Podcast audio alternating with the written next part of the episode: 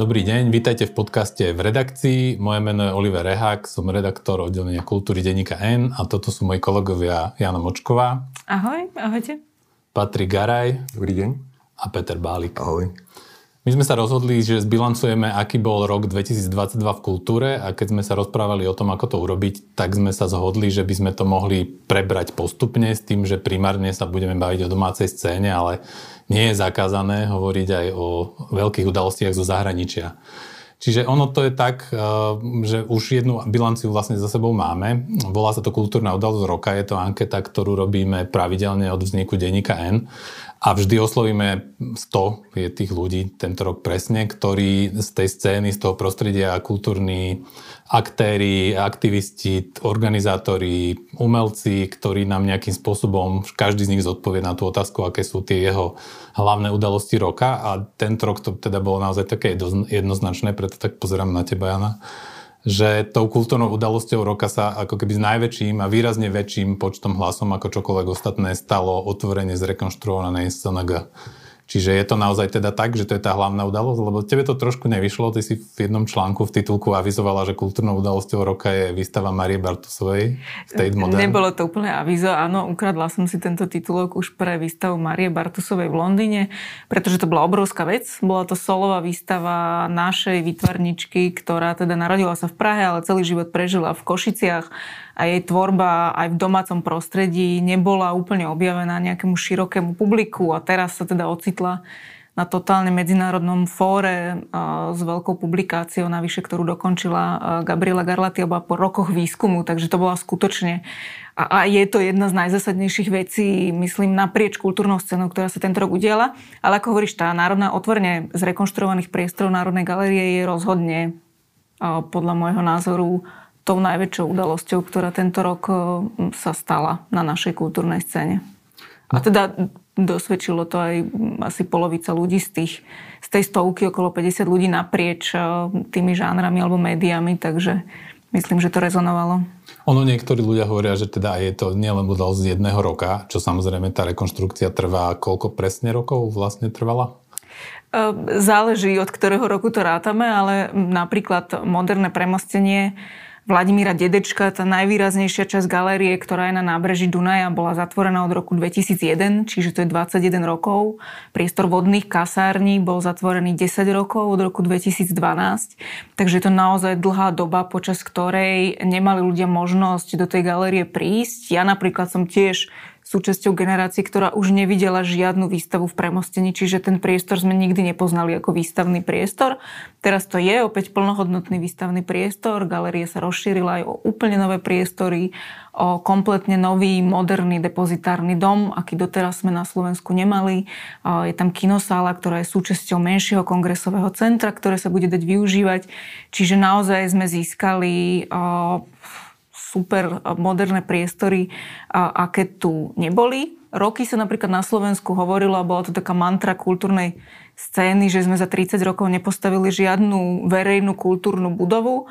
A podľa mňa týmto čiastočne ten dlh splácame, ale v tom zmysle, že, že už sme prekročili tú dobu, kedy možno treba stavať nové budovy a skôr sa treba pozrieť na tie, čo tu máme a opravovať ich a v tomto zmysle je rekonštrukcia Národnej galérie naplnením toho, že, že treba skôr renovovať a, a opravovať, obnovovať a vnášať nejaký nový život do priestorov, ktoré tu už máme. Ešte posledná otázka k tej galerii je asi taká praktická, keďže tento podcast sa vysiela medzi posviatkoch, tak je veľa ľudí vlastne, ešte by bolo dôležité pripomenúť, že to je vlastne po otvorenie tej galerie.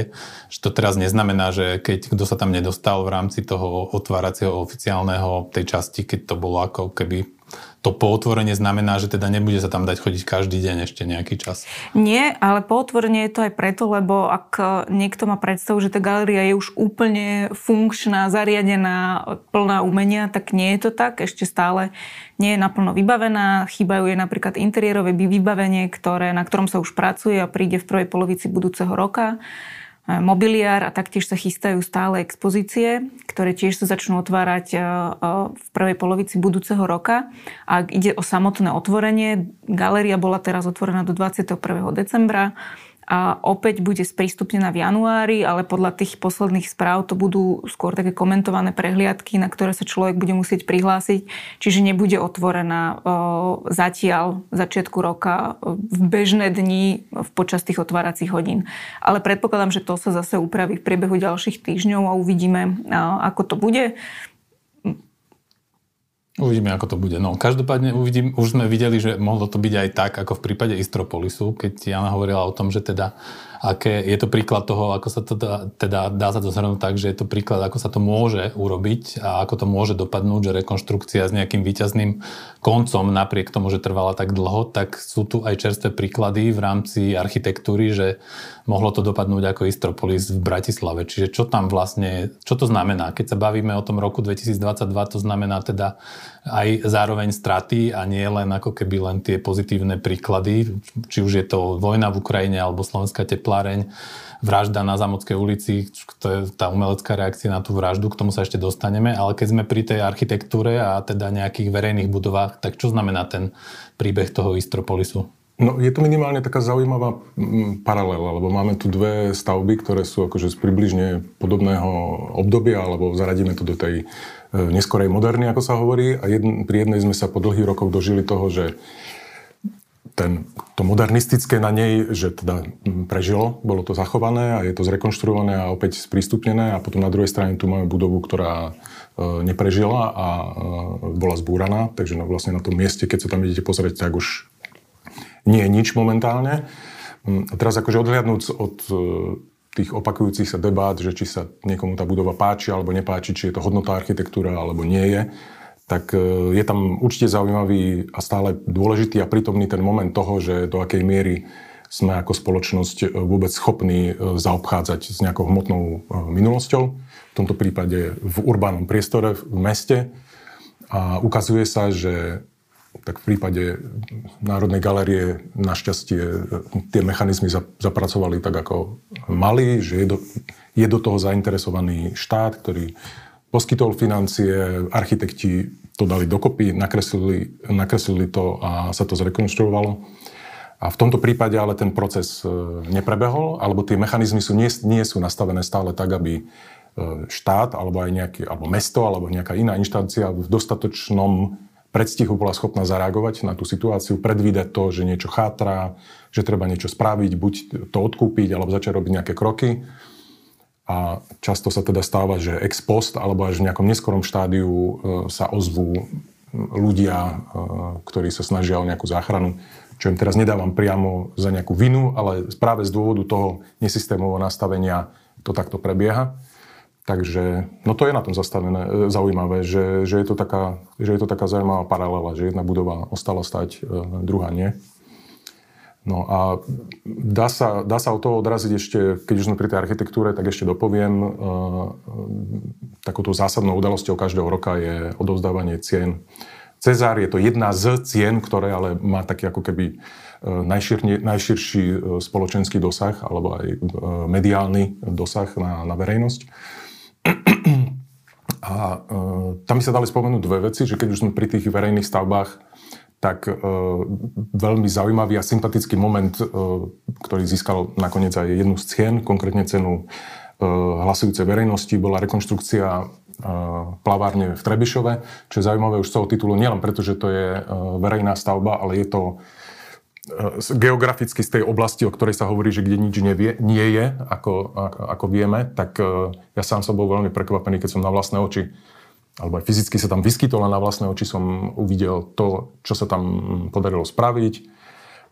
A za účasti relatívne malého týmu, jedného zapáleného architekta a vlastne vedenia mesta, ktoré sa rozhodlo na miesto demolácie starej stavby ísť do celkom nákladnej rekonštrukcie a majú tam teraz plaváreň, ktorú by mohol závidieť aj hoci ktoré iné mesto.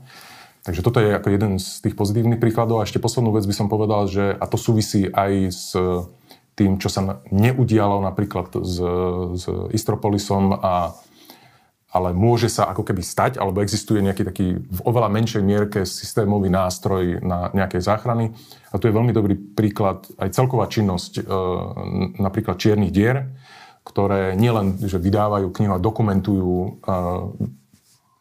hmotné pamiatky na Slovensku alebo budovy, ale že oni boli schopní vyvinúť aj model uh, jednak intelektuálnej záchrany, to znamená, že vymyslím nejaký princíp, ktorý danú stavu bez toho, aby sa kompletne zrekonštruovala, napríklad sprístupní, dajú, dostane ju do hľadačika verejnosti, ukáže, že vôbec také niečo existuje, priťahne tam ľudí. Na druhej strane sú schopní dokonca ešte aj generovaním produktov, ktoré sú zaujímavé pre ich širokú fanošikovskú základňu, e, generovať peniaze, ktoré môžu potom ešte aj použiť na, na tie stavby.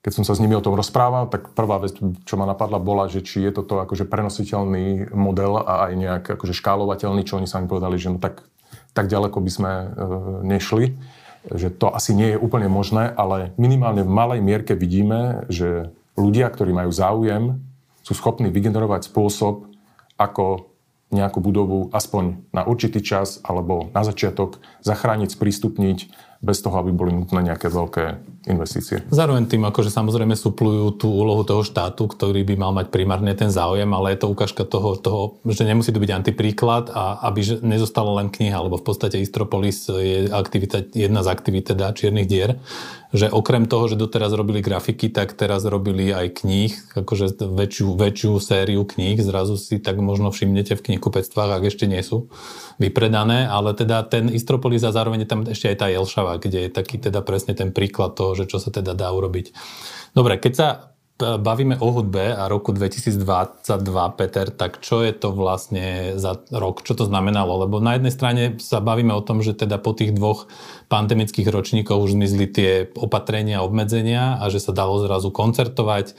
Zrazu sa robili festivaly nie v eh, on-air a v takých rôznych zoomových a iných elektronických formátoch, ale naozaj naživo. Uh-huh. Čiže čo to znamenalo? Prišlo tam nejakým z tvojho pohľadu k nejakému zásadnému naozaj prežive, obživnutiu alebo teda explózii tvorby? Ako ja by som dokonca možno, že túto udalosť, že sme sa vrátili, vrátili koncertovaniu, chodím do galérií, kín a na výstavy. Ešte možno, že ešte trošku predradil pre tú Slovenskú národnú galériu, lebo je to neuveriteľné, že po tých dvoch rokoch vlastne strádania zase, zase začíname žiť kultúrnym životom, čo predtým vlastne nebolo možné.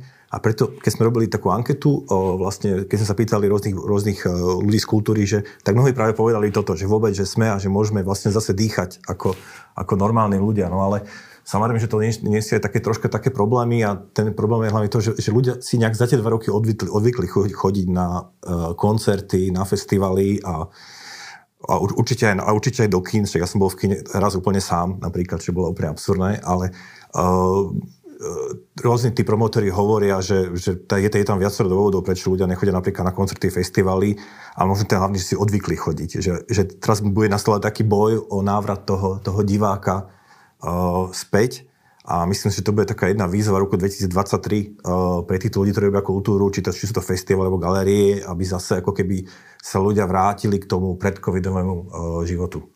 No ono, tá výzva bola skomplikovaná samozrejme, alebo teda tam návrat nie len tým, že ľudia si odvykli, ale tým, že vypukla vojna na Ukrajine a následne sa začalo zvyšovať ceny všetkých tí, kto niečo organizujú, tak vedia, že je tam strašne veľa nákladov, ktoré sa to premietne automaticky do navýšenia a ceny listkov sa nedajú zdvíhať tiež do nekonečná a partneri tiež krtia peniaze oproti tomu, čo bolo pred rokom 2020.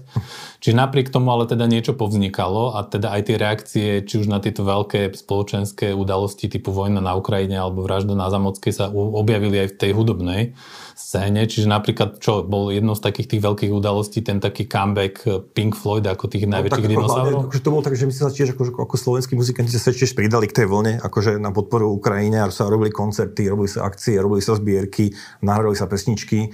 Vlastne úplne rovnako ako, ako všade vo svete. Samozrejme ten Pink Floyd, tak to bola taká najväčšia vec, že sa, že sa kapela Pink Floyd v podstate stala z mŕtvych a vrátila sa vďaka jednej pesničke a vlastne dala jasne najavo, na, na ktorej strane stojí tam bolo také zaujímavé, že vlastne, že môžeme odhľadnúť od kvality tej pesničky, no to vlastne sme sa smiali s kamarátom minule, že to znie trošku ako kan- kandráčovci, keď si spája s nejakým rokovým muzikantom, ale, akože, ale ten symbol akože toho celého vlastne že je úplne jasný a bol to jednoducho dobrá vec. Hej, zároveň to nedokázalo to tú skupinu samotnú stmeliť, lebo tá je tiež tým príkladom toho, ako sa rozdeľuje spoločnosť, že Roger Waters je na úplne inej strane barikády. Akože, je podľa mňa taký pometený, podľa mňa jedinec, ktorý akože je síce pacifista, ktoré, čo je vlastne akože podľa mňa však všetci sme istým spôsobom pacifisti, ale podľa mňa zle číta fakty.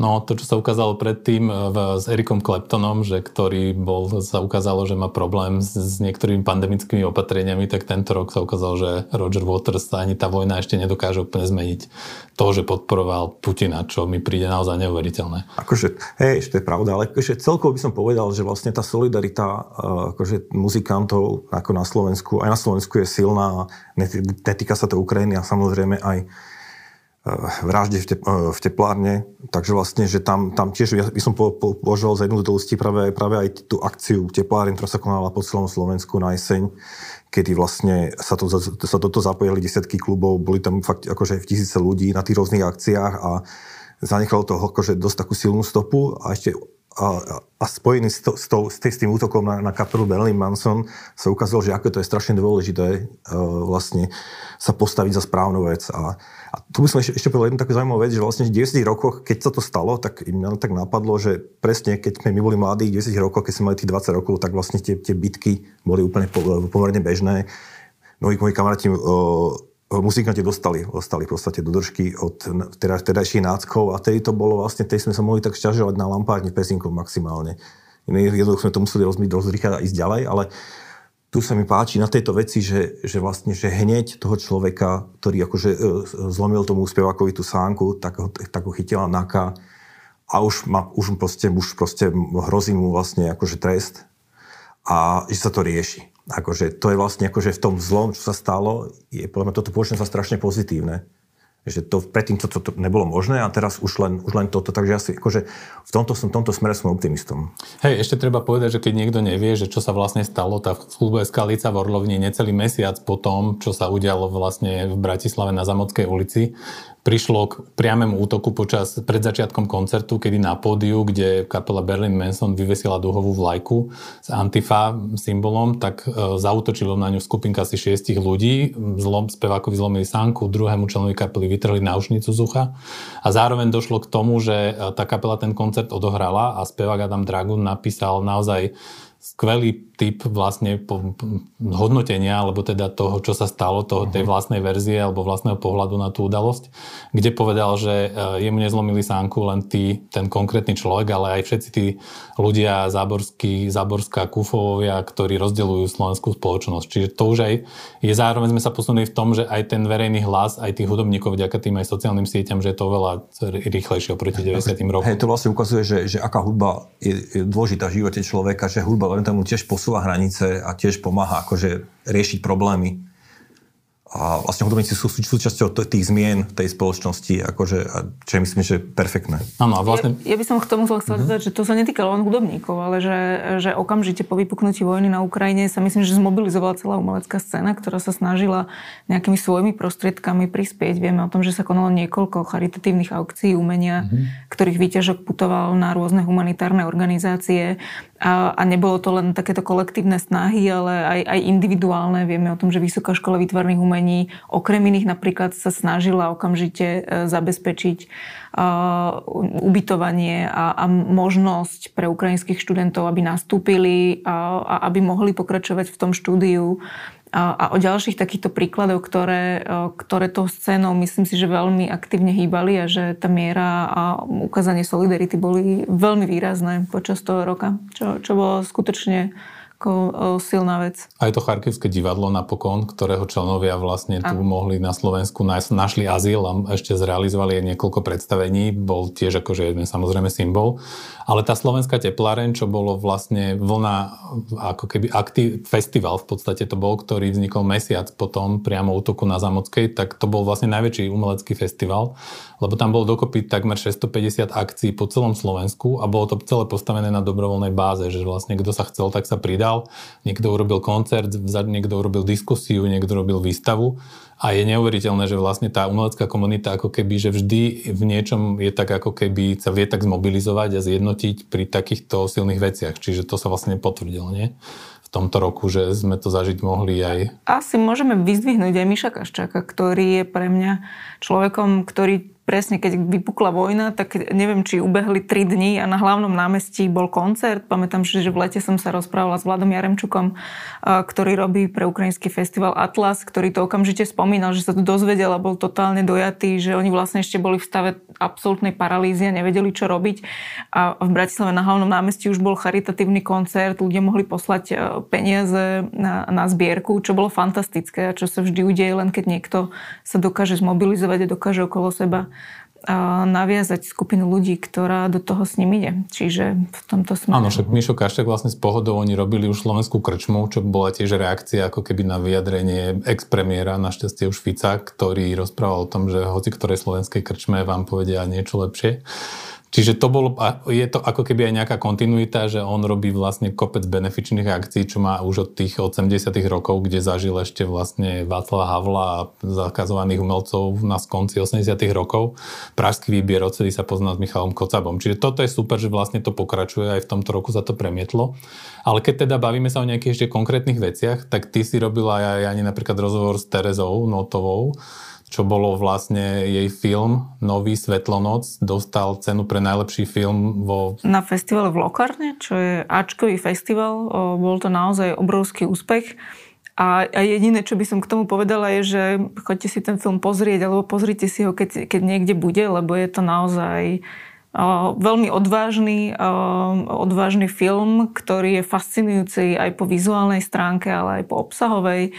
Veľmi dobre v ňom pracuje s predsudkami a so všetkými tými slovenskými stereotypmi, ktoré teda vďaka jej filmu môžu vidieť aj diváci v zahraničí. Veľmi by som bola zvedavá, ako, ako mnohé veci čítali. Je tam napríklad obraz slovenskej šibačky, ktorá pre mnohých v zahraničí musí byť fascinujúca, čo sa teda už niekedy v minulosti stalo ale musím sa priznať, že aj pre mňa bola zrazu ten odstup, keď to človek sleduje, bola totálne brutálna a bolo to veľmi silné, ale celý film je skutočne dobrý, odporúčam ho je fantastické, že máme takých filmárov, ktorí dokážu preraziť v zahraničí na veľkých festivaloch. Áno, napokon cenzorka v Lani, Petra Kerekeša a Jona Ostrochovského bola v Benatkách, mala premiéru a, a, a nielen premiéru, ale získala cenu. ceny po celom svete. Už Benatke, čo je najstarší filmový festival, tak získala cenu a tento rok tam vlastne uviedli v premiére film Michala Blaška Obeď, ktorý mal aj v zápäti išiel do Toronta, čiže ako keby je tu tá kontinuita. Aj ďalšie mená je super, že vznikajú. Ďurohocký mal nový film, čiže natáča sa a toto sa, to, čo bolo dva roky tiež hibernovalo tá filmová scéna, tak je dobrá správa, že sa nejakým spôsobom prebudila aj tá domáca tvorba. Patrik, tie, keď sme pri literatúre, tak teraz vlastne je, niekedy keď sa stane, že nejaké knihy sú takým spôsobom zaujímavé, alebo teda vyvolajú taký typ diskusie, ktorá presahuje len to literárne prostredie, tak e, vznikajú napríklad adaptácie filmové alebo teda divadelné. Na Slovensku, keď zostávame, tak je to kniha Nikol Holterovej, ktorá vlastne už teraz vieme, že v januári bude mať premiéru, je adaptácia v Mestskom divadle v Žiline, čiže to bolo aj ten ročník Anasov Litera, ktorý je takouto literárnou bilanciou, takým povedzme pandantom, tým Cezárom v architektúre, tak čo hovorí vlastne výsledky tohoto ročníka, alebo teda ten, ten, tí finalisti a teda ten víťaz celkový? No tak začnem tým, čo si e, spomenul, lebo mali sme tu čosi ako neviem, ako to, e, bulvárne to nazvem, že literárny škandál, a teraz už sa vrátim od tej, od tej bulvárnosti do, do normálneho sveta. Áno, mali sme tú knihu, ktoré, okolo ktorej vznikla veľká debata. A tá debata bola aj v súvislosti s tým, že kniha bola exponovaná, čítaná, bola aj vnímaná porotou Anasoft Litery a potom v rámci inej sesterskej ceny pre, pre gymnazistov René došlo ku diskusii o tom, že či e, ide o knihu, ktorá je vhodná pre študentov e, stredných škôl. Pre tých, ktorí náhodou ešte nie sú oboznámení s tým, o akú knihu ide. Ide o literárne dielo, ktoré je napísané na základe vlastnej skúsenosti, osobnej skúsenosti autorky, ktorá mala ako nezletila vzťah s dospelým mužom a v priebehu niekoľkých rokov, pokiaľ sa nemýlim od 12. do 18. roku alebo 20. Eh, je, je ten vzťah predmetom eh, fragmentárne písaného literárneho diela, ktorý pod eh, titulom Táto izba sa nedá zniesť, zjesť Zniesť sa to asi tiež nedalo a zjesť už vôbec nie. Vyšla v vydavateľstve Kaliho Bagalu. No a vznikla okolo tejto témy e, predmetná diskusia o tom, že či ide o vhodné čítanie pre gymnazistov. Aby som teraz nebol nespravodlivý, tak ten kontext je širší, znamená ani nie, takže či tá kniha je vhodná pre nich na čítanie, ale otázka bola skôr, že či máme Môže to opäť trošku súvisí aj s tým niečím systémovým, o čom som hovoril pri tom Estropolise, že či má, existujú nejaké, nejaké systémové nastavenie e, toho, e, ako pracovať e, s knihou, ktorá má možno v sebe potenciál, alebo ktorá si vyžaduje istú formu možno, že dopovedania, vysvetlenia, kontextualizácie, že či na to máme v strednom školstve podmienky. Či táto kniha môže jednoducho byť rozdaná študentom a oni sami sa s ňou nejako vyrovnajú, alebo že či je na to potrebný nejaký pedagogický, nazvem to, že nie dozor, ale komentár, v súvislosti s ktorým sa tá kniha potom na nejakej spoločnej čítačke alebo na hodine slovenskej literatúry e, preberá. Výsledkom tej, tej debaty bolo, a preto vlastne vznikol okolo toho taký, taký poprask bol, že e, tá kniha bola e, stiahnutá z nominácie na, na cenu René, čo znamenalo, že nemalo byť zamedzené školám, aby túto knihu e, dostali, alebo aby ju tí študenti čítali, ale mala byť dodaná na základe vyžiadania s tým, že ako keby školy dávajú teda na to súhlas, alebo že sú si vedomé nejakých možných rizik, ak, ak e, sa tam nachádzajú.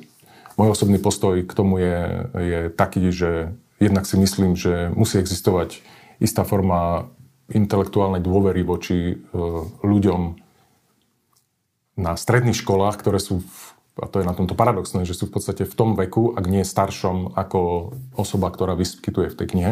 Čiže oni sú tí primárni recipienti, ku ktorým by sa mala dostať, lebo oni by sa mali s tým oboznámiť alebo niečo také prostredníctvom literárneho textu zažiť. A e, až potom je potrebné vyriešiť alebo sa zamýšľať nad tým, že e, akým spôsobom to urobiť, či je nutná, aká forma e, diskusia alebo vedenia toho dialogu je nutná Paradoxné na tom bolo, že samotná autorka e, sa potom ozvala a povedala, že jej sa nikto neopýtal, že či nechce byť ona sama do toho účastná a mohla tam prísť a bolo by to akože vybavené. Takže ja považujem za, ja osobne považujem za nešťastné, že nedošlo k tomu, že tí ľudia, ku ktorým sa ako primárne tá kniha mala dostať, tak vznikla tam takáto mm, prekážka. No a iba nadviažem, keďže sme akože v kontexte tej literárnej ceny Anasoft, e, táto kniha figurovala vo finálovej peťke nakoniec a došlo tak tam, tam k takej zaujímavej veci, že, že v tej finálovej peťke e, boli, ja by som sa teraz dovolil tak akože rozdeliť na 4 knihy a jednu. 4 knihy boli také, ktoré e, v zásade všetky, všetkých 5 tých finálových kníh sa zaujíma postoj alebo proste pracuje s našou žitou realitou, ale nie len nejakým akože estetizujúcim spôsobom, ale tak relatívne priamým. A štyri knihy sú také, ktoré to robia takým expresívnejším spôsobom. Okrem Nikolo Chorcerovej tam bol Marek Vadas, e, Šesť cudzincov, Balová kniha Medzi ruinami a Ivan Medeši Vilkovia.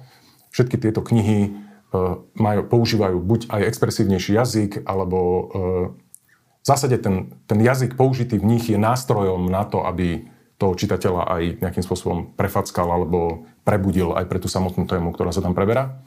No a potom tam mal, mali sme tam jedného zástupcu, ktorý nakoniec sa stal, stal laureátom tohto ročnej uh, Anasov litery uh, Stanislav Rakus so, s jeho zbierkou um, kratších textov uh, Ľutostivosť, ktorý práve naopak uh, volí oveľa subtilnejší jazyk pri popisovaní skutočnosti alebo uh, tým vlastne ako, ako píše. Ale neznamená to, že by, že by ten jeho záber tematický bol e, iný. Naopak, je veľmi podobný a tiež rozpráva o zásadných alebo existenciálnych témach smrti, choroby, odlúčenia a tak ďalej. Ale je na ňom zaujímavé, že vo svojich 80 rokoch sa dostal v zásade akože aj možno, že na vrchol svojej tvorby. Trošku sa, on sám, keď som sa s ním rozprával po udelení tej ceny, konštatoval, že, že zmenil ako keby nejak ten svoj prístup, tak chcel som vedieť, že čo to znamená. Tak sa od takej svojej, nazvem to trošku ako keby akademickej prózy, e, sa od neho odpútal, zvolil jednoduchší jazyk a veľmi to zafungovalo aj u čitateľov, ale aj u tej e, poroty, ktorá mu, myslím si, že veľmi oprávnene udelila tohto ročnú cenu Hans of Twitter.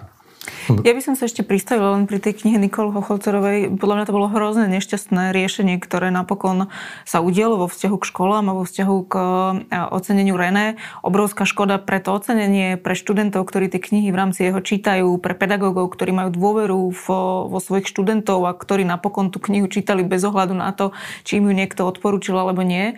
A, a tá kniha je primárne o sexuálnom zneužívaní, obťažovaní, čo treba povedať a myslím, že ukázala obrovské rezervy, ktoré v tom máme a dokonca aj ľudia, o ktorých by som si bola bývala myslela, že ich mať nebudú. A, a najhoršie, čo je, je, keď to niekde zazdíme a povieme, že pozor opatrne, lebo toto môže byť nebezpečné. Takže myslím, verím, že to bude výstraha do budúcnosti, aby sa niečo podobné už neopakovalo. Myslím, že to je kniha, ktorá, a, ktorá patrí na školy a ktorá patrí o, aj medzi túto najmladšiu generáciu, ešte viac možno medzi rodičov. O, No je to tak, bola to jedna z veľkých tém, ktoré sa riešili a teda tie de- témy, aby sme premostili sa ešte k divadlu, keď si tu, tu máme vyčiarkať všetky tie mhm. jednotlivé sféry, tak e, je to zase iný trip e, príbehu oproti tomu SNGčku, oproti Národnej galerii kde je jedna riaditeľka a peniaze krásne v finále z rekonštruovaných priestorov, zachránených a zároveň aj trošku posunutých do 21. storočia, tak Slovenské národné divadlo z hodou okolností zase bude hľadať nového generálneho riaditeľa alebo riaditeľku Čiže ono je to aj tým, že samozrejme je tam neporovnateľne väčší počet zamestnancov, vyše 900 oproti SNG, ale to není ten hlavný dôvod, že prečo ako keby je tam tá tenzia a tá fluktuácia tých riaditeľov alebo teda tých šéfov taká veľká.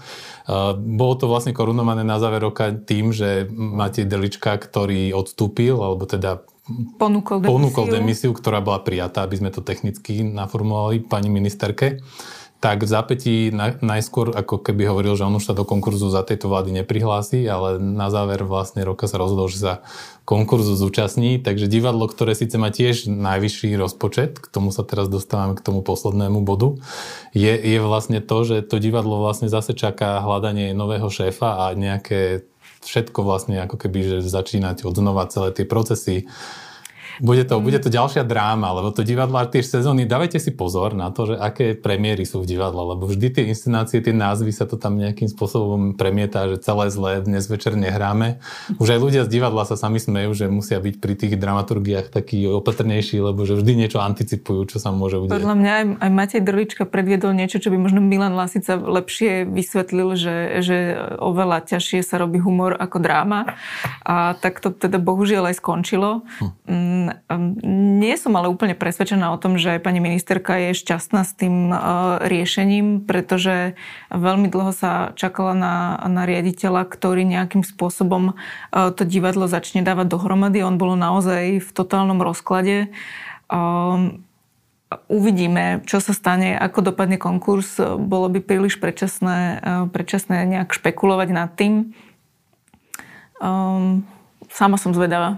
E, či no. sa nájde človek, ktorý, ktorého aj súbor e, opery, činohry a baletu príjme a ktorého bude rešpektovať, pretože to bolo vidno pri odchode Matia Drličku, že ten súbor stal za ním.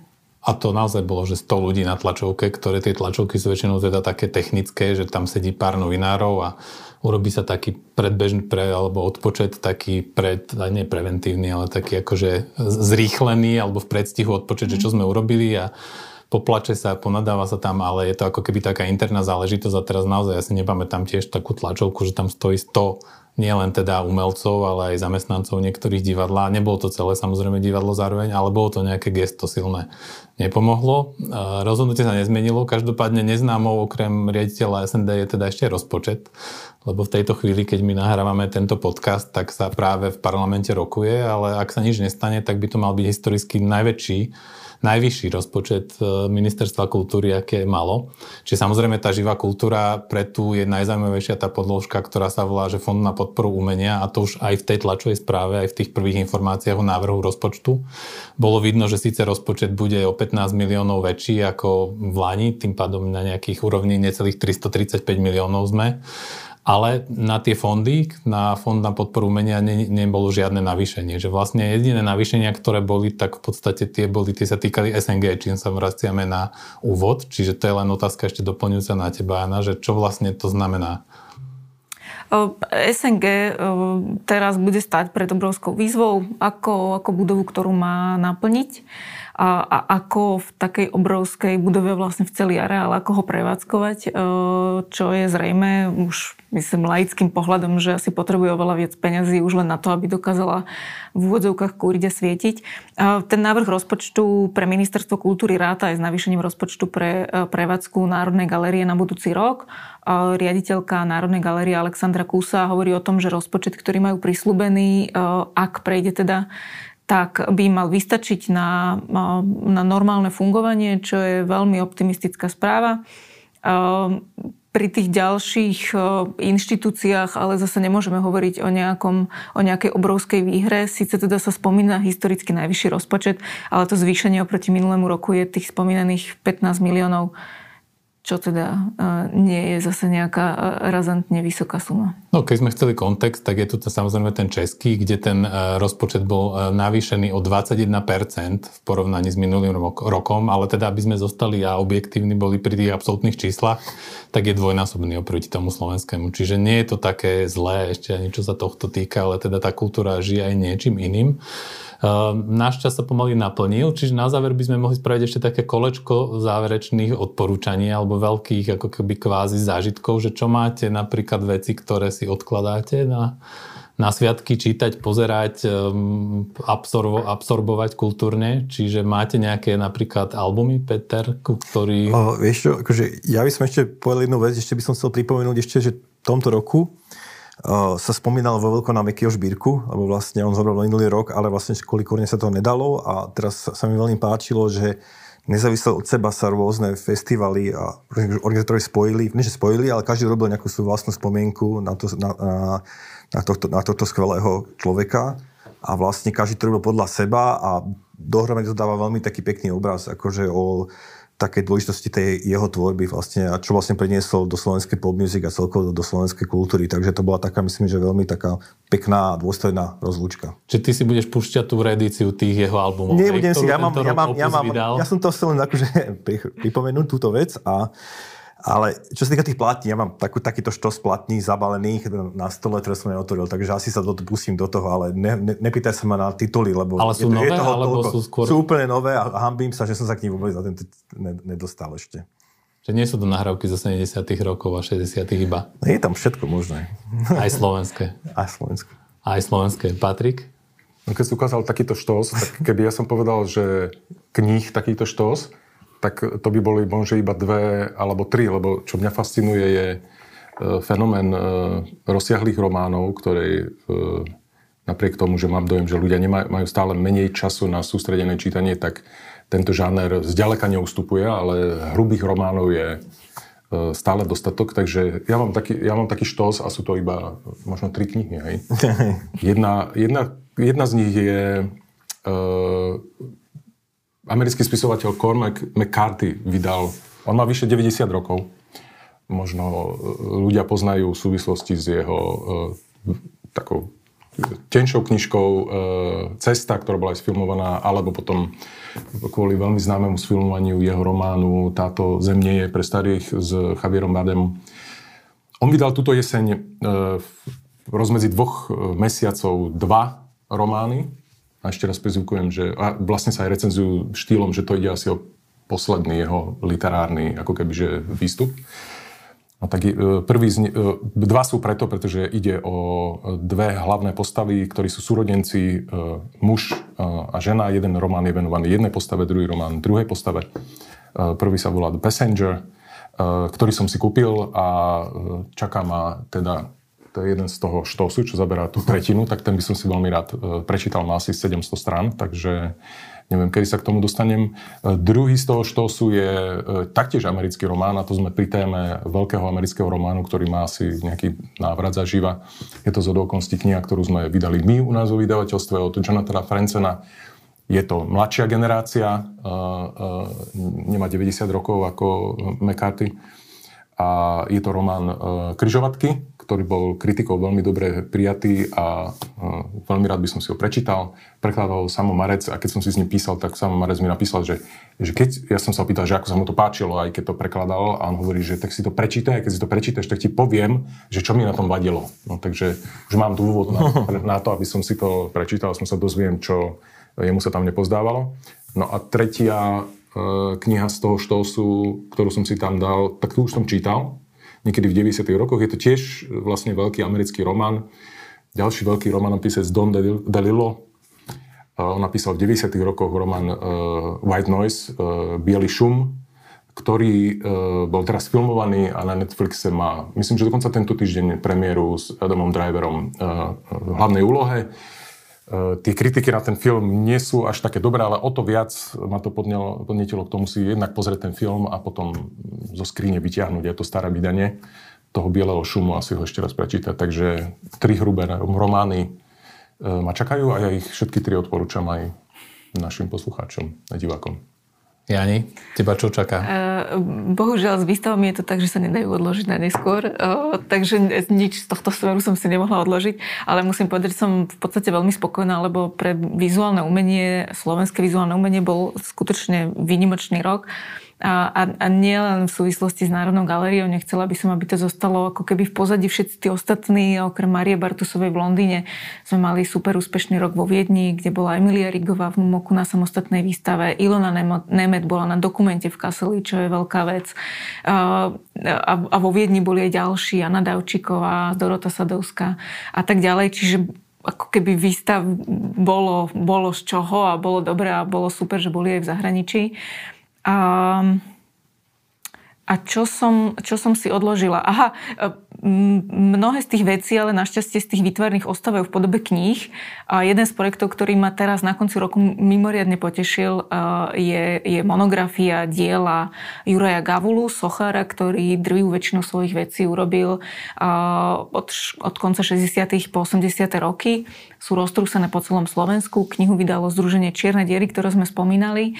A im sa teraz v závere roka aj podarila jedna fantastická vec, keďže objavili jeden z obrovských reliefov Juraja Gavulu v vstupnej chodbe bývalej fabriky Figaro, dnes Mondelez, a poprosili majiteľov, že či by nemohli s tým niečo urobiť a napokon sa podarilo dielo dostať spod sadrokartonu, za ktorým posledných 20 rokov bolo skryté opäť von. Dielo zreštaurovali, začína sa ním aj táto kniha, pretože je to jedna z najlepších realizácií Juraja Gavulu bola som pri tom, keď, e, keď pán Gavula, ktorý má okolo 80 e, prvýkrát to dielo videl po toľkých rokoch, čo bol za sadrokartonom a bol to skutočne dojímavý moment a celé aj snaženie čiernych dier sa v tom opäť ukázalo ako, ako fantastická vec, ako dokážu uh, vykopávať z minulosti uh, architektúru aj umelcov, ktorí, ktorí robili dobré veci a na ktorých sme možno v 90. rokoch zabudli alebo ich skryli za sadrokarton, lebo sa nám vtedy zrovna nepáčili. Tak teraz uh, znova ideme ako archeológovia už nie do zeme, ale za sadrokartony hľadať, čo bolo dobré. Takže to ma mimoriadne potešilo. No super, čiže skončili sme pozitívne. To je ešte tá... sme neskončili, ešte chceme vedieť, že dobrá ešte, veľa, ešte veľa pozitívnych vecí čakáme. Ešte chceme no. vedieť, že čo máš ty odložené. Ja mám odložené 4 diely Bartokových slovenských ľudových piesní, čo je neuveriteľná vec, pretože to je pred 100 rokmi teda predstava, že chodí skladateľ, ktorý bude budúci svetoznámy skladateľ po slovenských dedinách a nahráva na fonografické valce spevákov ľudových. Te, teraz vyšiel vlastne štvrtý diel, to sú štyri cykly, ktoré Bartok do prvej svetovej vojny zbieral na, na Slovensku a potom, keď on odišiel pred, pred druhou svetovou vojnou do Ameriky, daroval to v Matici, tam to dlho ležalo a nevedeli si s tým poradiť, že čo to je vlastne, že skladateľ nám tu zapíše naše ľudové piesne a nejak tak, že čo vlastne to znamená. To bolo obrovské, niekoľko tisíc je to kusov naozaj, že zapísaných a ono to začalo vychádzať knižne v, ešte v 50.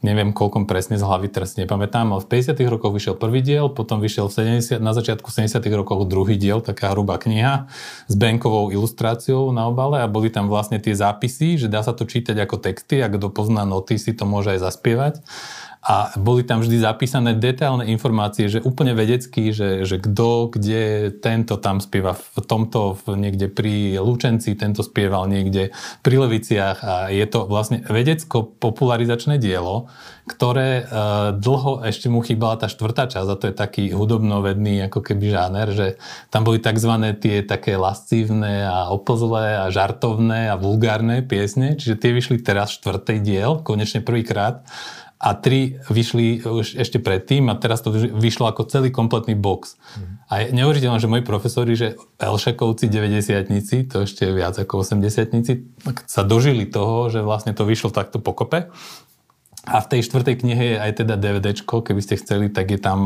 archívne záznamy z tých ľudí, ktorí už samozrejme dávno nežijú, ale sú zachované, že ako spievajú ešte tými irečitými prízvukmi a také archaické melódie, že ono je to taká, ako vyzerá to ako taká obskúrna vec, ale tým, že koľko aj tých kapiel na Slovensku sa snaží ten folklór nejak teraz tematizovať a pracovať s ním, tak je to ako keby materiál, že toto proste už to malo byť dávno, tak je to niečo podobné ako tá galéria, že sa uzavrelo a položil ten základ, že už to nikto nezbúra tú galériu, teda dúfajme, že tu je niečo aj v rámci tej takej hudobnej scény. Čiže ja mám tie štyri knižky a to je také, že to sa dá hoci kde otvoriť na hoci ktorej strane a čítať na preskačku, dá sa to hrať a spievať a ešte o tom určite slúbujem, že aj napíšem. Očakávame článok. v januári nejaké írečité výrazy. Áno, áno. Čiže toľko vlastne naša kultúrna bilancia roka. Ďakujem, že sme v takomto samožerskom, neštandardnom kružku si to takto prešli celé a Dúfame, že niečo z toho sa preneslo aj na vás, že nejaké typy, milí diváci, poslucháči a zároveň, že to nebolo až tak, z toho netrčalo, že sme teda jediné knižné vydavateľstvo s vlastnými novinami, alebo vydávame veľa kníh, platne zatiaľ vydávať nebudeme, takže môžete určite si vybrať z kultúrnej ponuky roka 2022 aj 2023. Ďakujem vám, že ste sa dali na túto tortúru so mnou. Jana Močková, to je ona. Ďakujem. Patrik Garaj. Aj ďakujem. Peter Bálik. Zdar. A moje meno je Oliver Rehak, takže ďakujeme vám, prajeme príjemné sviatky a snáď v budúcom roku. Všetko dobré.